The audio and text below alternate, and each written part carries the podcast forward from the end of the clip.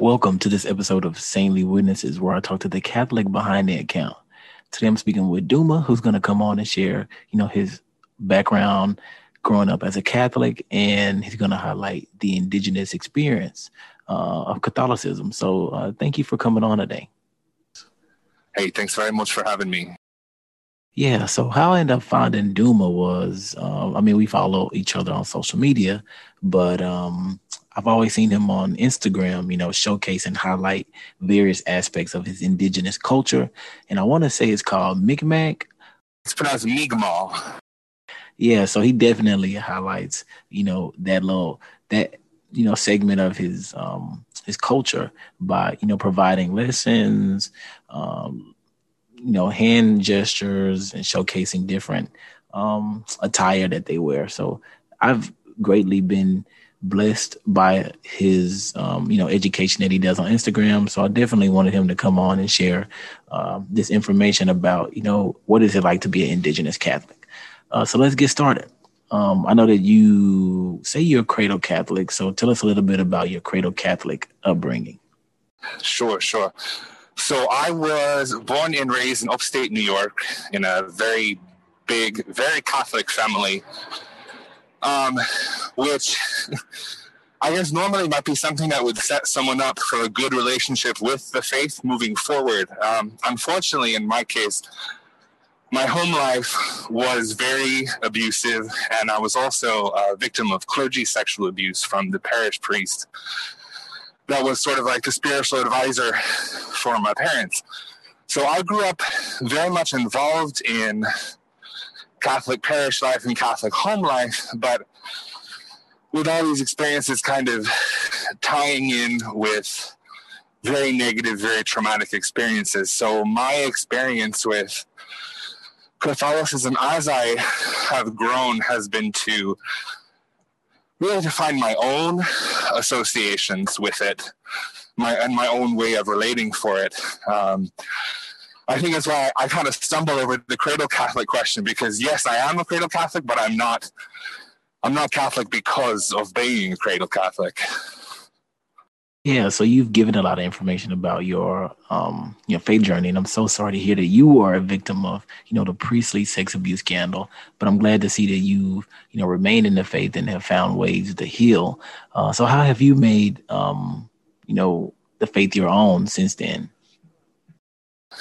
Uh, so one one way that that happened was um, affiliating with the Byzantine Rite. So my dad's side of the family was originally Byzantine Rite, so I had had some exposure to the liturgy and the practices as I grew up. But we were raised mostly Roman Rite at home. Um, so when I was a young adult in my undergrad, I was looking for ways to, well, really, I was, I was, I had been apart from the sacraments for a while, partially because of my own, just the way I was living at the time, and partially because, you know, getting even going into a Roman Rite church could be so traumatic or re-traumatizing. I, I couldn't even do it to get the sacraments. So I ended up finding a Byzantine Rite parish um, that was pretty near my university, and that is where um, it just it just clicked. It was.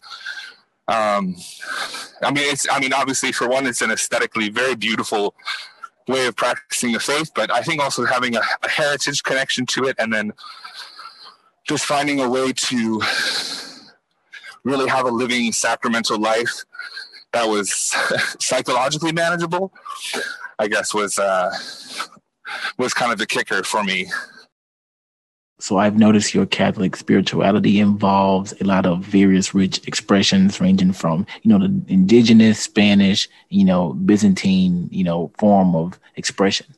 How do you manage to fuse them together um, in a way that works for you?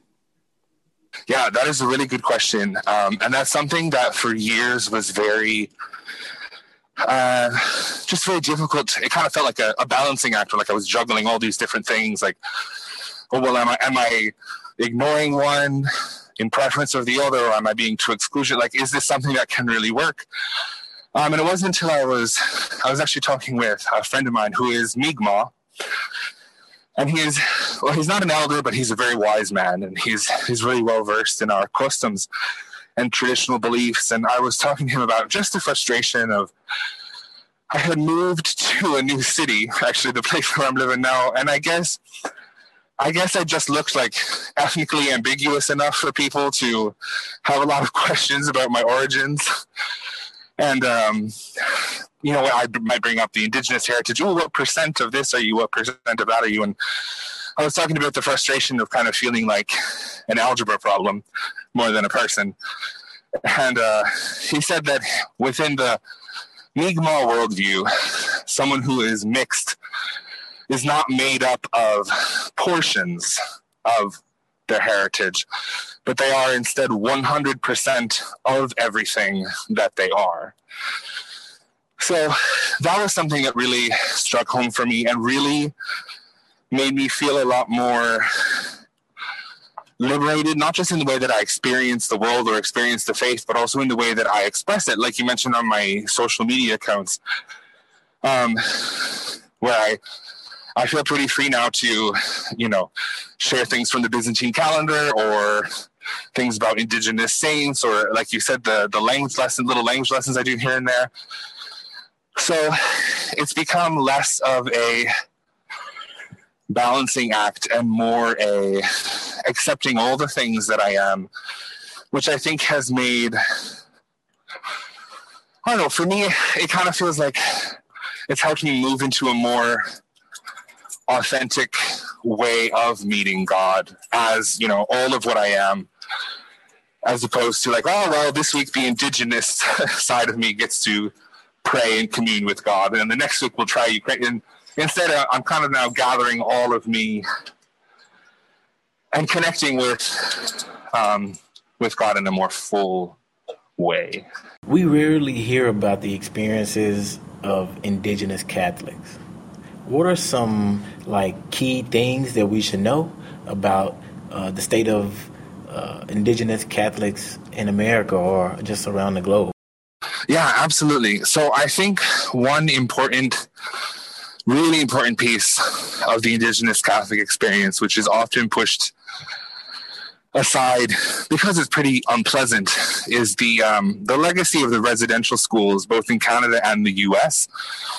So these were these were schools that were government instituted but contractually run by members of different uh, Christian congregations. So that you know they're Protestant run schools, and there are a lot of Catholic run schools.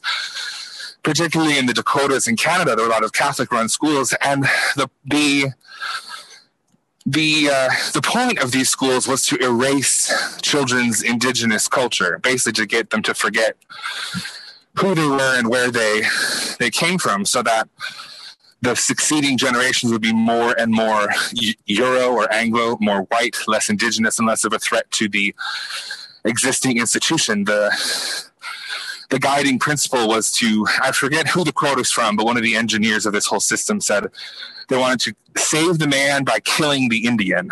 So even though a lot of these schools were run by priests and sisters of different religious orders, they are known and have been documented to have been places of horrendous abuse, physical, emotional, sexual, right up into the 60s is when they finally started closing them down.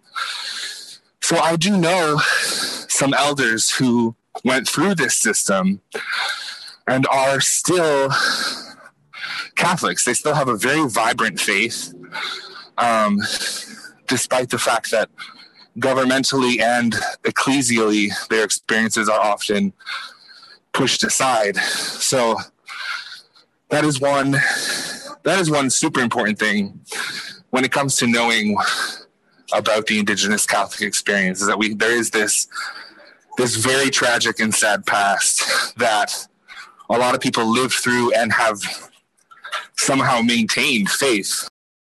You know, you've given us a lot of great things about the state of indigenous um, Catholics in America. Um, what are some other challenges that you know indigenous Catholics face within the church that you think we should be aware of?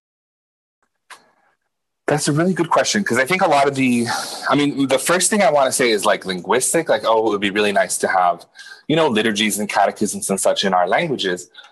Um, but then because of the residential school system and other really, you know, genocidal programs by various governments, the the rate of indigenous language literacy in our own communities can often be very sadly low. So that wouldn't really, you know, that it wouldn't really, it might not affect as much as one would want, you know, to have some some masses in Mi'kmaq or in Cherokee or what have you. It might not even have the unifying effect we would want. I think one of the great challenges is probably just people knowing that indigenous catholics are are there that we're here with unique if often painful experiences but with a lot to offer.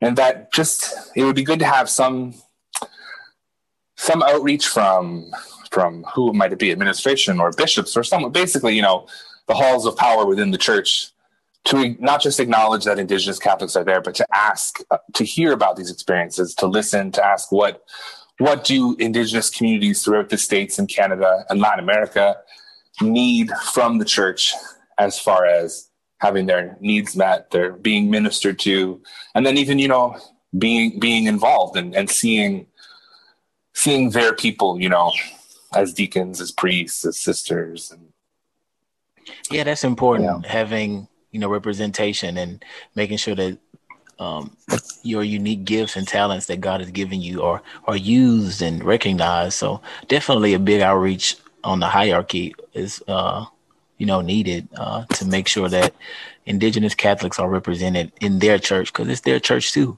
Um, yeah, yeah, exactly. So, you last question, just out of curiosity, do you know any, or what's a a saint that you think we should know about? Um, who you feel is like impactful and who has influenced, you know, your your journey? As as like a final little fun question. Yeah, sure. Well, Saint Kateri Tekakwitha is super important as an as you know the first canonized Indigenous saint. Um, and she's she's not the only one who has been beatified or canonized, but she's probably the most well known. And uh, I grew up very close to where she grew up, so um, our stories have kind of been wound together, not just by virtue of heritage and faith, but also kind of that geography, which is always been really nice for me because I've always always really liked her uh, having her intercession and always felt her really close as a protector.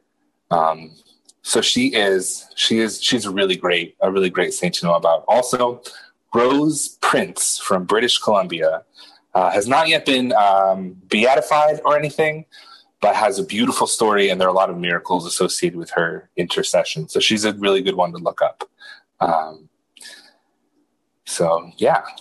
Okay. Well definitely thank you for mentioning uh, saint Kateri, you know, she's she is one a well known figure in the church and in and in the Americas too. So yeah, yeah definitely yeah. a pivotal player in our, you know, history. Uh, but definitely want to thank you for sharing this information with us. I think a lot of what you said today resonates with me and the history of, you know, black Catholicism in America for and the sure. struggles.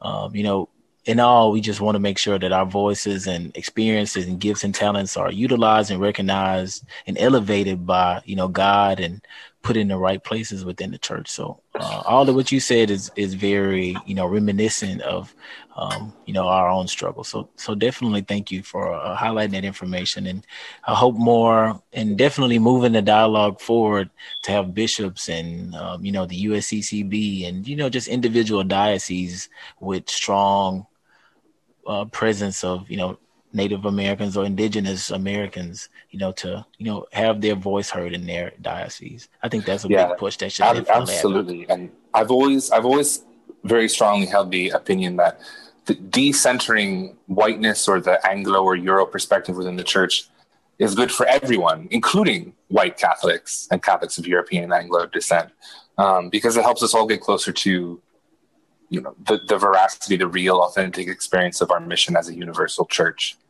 So yeah that's definitely good right there that you said that. I, once we understand more cultures and have that truly lower case catholic experience you know mm-hmm. we can deep fully appreciate you know our own you know everybody else's unique differences and how how they celebrate the faith and how they express. It's the same faith it's just expressed uh you know different tongue, languages, experiences, but it's the same faith that Christ handed down uh, 2,000 years ago. So that's a good point. Absolutely. Absolutely. Um, well, that's going to conclude this episode of Saintly Witnesses. You guys can tune into the next episode uh, where we talk to uh, the Catholics across social media that are doing great things.